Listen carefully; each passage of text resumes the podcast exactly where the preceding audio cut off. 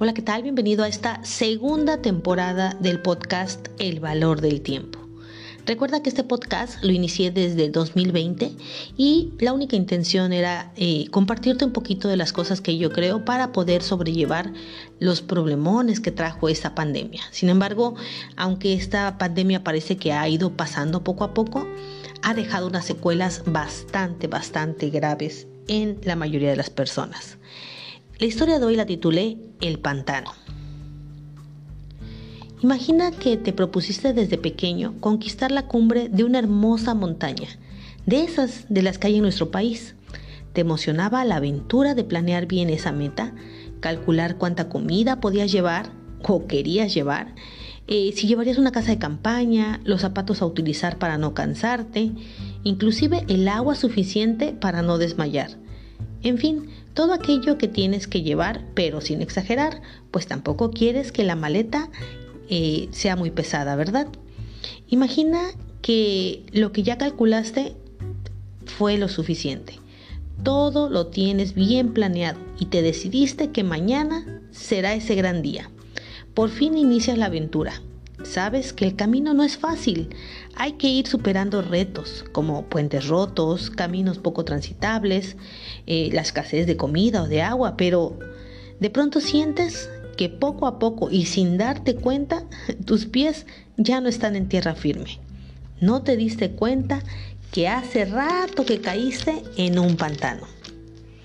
Pero jamás, jamás te percataste eh, por ir tan emocionado sabes que si das unos pasos más, te enterrarás más en el pantano. Y si retrocedes, va a ser un poco más difícil que llegues a tu meta. Sin embargo, una cosa sí sabes, no te puedes quedar ahí. Así amigos, así es la depresión. Es el pantano en el que muchas personas caen y nunca se dieron cuenta de cuando entraron. Pero ¿sabes algo? No te puedes quedar ahí. Tienes una meta y estás obligado a llegar a esa cima. Con constancia, sí, pero también por fe. Y por último, con ayuda profesional. Si eres creyente de las cosas de Dios, debes recordar las promesas que tienes. Si bien todo parece indicar que la depresión es una enfermedad que está de moda, los factores son muy variados. Sin embargo, aún seas o no creyente, debes mirar hacia arriba y salir adelante. Y si no quieres escucharme a mí, puedes escuchar al apóstol Pablo. Él lo dice en Filipenses 4.1 y Filipenses 4.4. Estad firmes en el Señor y gozaos en el Señor. Yo sé que no es fácil, pues el mismo ritmo de la vida a veces nos absorbe.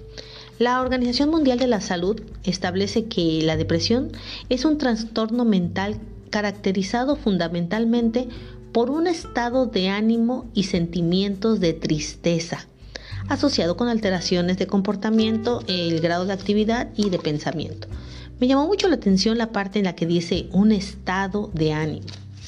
Entonces yo quiero compartir contigo eh, este tipo de, mensajes. Si de pronto sientes que estos síntomas o incluso ya sabes que estás con esta enfermedad, porque así es catalogada, lo primero que debes hacer como en Alcohólicos Anónimos es reconocerla.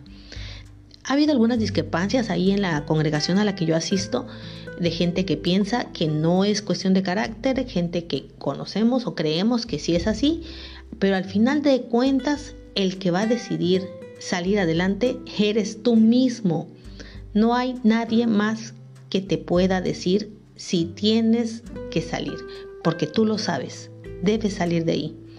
Yo te pido que dobles tus rodillas antes que nada. En primerísimo lugar, doblar las rodillas, como te dije, primero es reconocerlo, posteriormente yo te sugiero, ¿verdad? Doblar las rodillas y pedirle al único Dios verdadero que te ayude y levantar tu ánimo. Procurar, sé que es difícil, pero procura levantar ese ánimo. Isaías 41:10 dice, no temas porque yo estoy contigo, no te angusties porque yo soy tu Dios, te fortaleceré y te ayudaré, te sostendré con mi diestra victoriosa. Qué increíbles palabras para alguien que se encuentra desanimado. saber que Dios está de tu lado. Por otro lado, ¿tienes derecho a estar triste? Claro que tienes derecho a estar triste. El mismo David eh, tuvo esa tristeza por su propio pecado, Moisés por el pecado del pueblo, eh, los apóstoles estuvieron también tristes cuando sabían de la partida de, de Jesús, inclusive el mismo Jesús conoció ese sentimiento cuando clama a Dios y dice, ¿por qué me has abandonado? Imagínate el sentimiento de tristeza que había en su corazón para expresar esas palabras.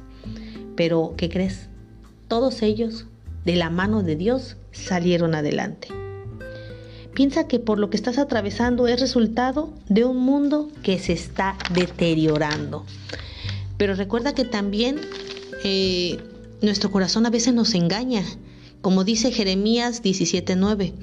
Por eso es importante escudriñar primero en el interior para empezar a tomar las acciones que nos ayuden a salir. Recuerda que no hay carga que no puedas soportar porque Dios está contigo, pero en ti está salir adelante. Y perdón que lo repita, pero esa es la verdad. Solo tú puedes salir adelante en el momento que lo decidas. Entonces ya te he dado dos consejos para mí, los principales. Sin embargo, reconocemos que hay más cosas por hacer. Cuando estés listo para iniciar, que tú ya te hayas dado cuenta, que ya hayas doblado tus rodillas, de verdad, de la mano de Dios, acude a un especialista. Muchas veces el cuerpo nos juega pasadas, querramos o no, somos química y muchas veces un poco de ayuda de un especialista va a ser muy importante y va a ser la diferencia. Recordemos que nuestro cuerpo segrega muchas cosas que la verdad no soy médico, no soy psicólogo, pero el cuerpo segrega sustancias que necesitan aminorarse o necesitan incrementarse dependiendo de eh, qué es lo que te haga falta. Sin embargo, esto lo va a determinar un especialista. Recuerda que siempre tienes que contar con un confidente terrenal. Muchas veces eh, sabemos que la oración ayuda, pero hablar físicamente con alguien es mucho, mucho mejor, eh, independientemente de lo que hables con nuestro Padre Celestial.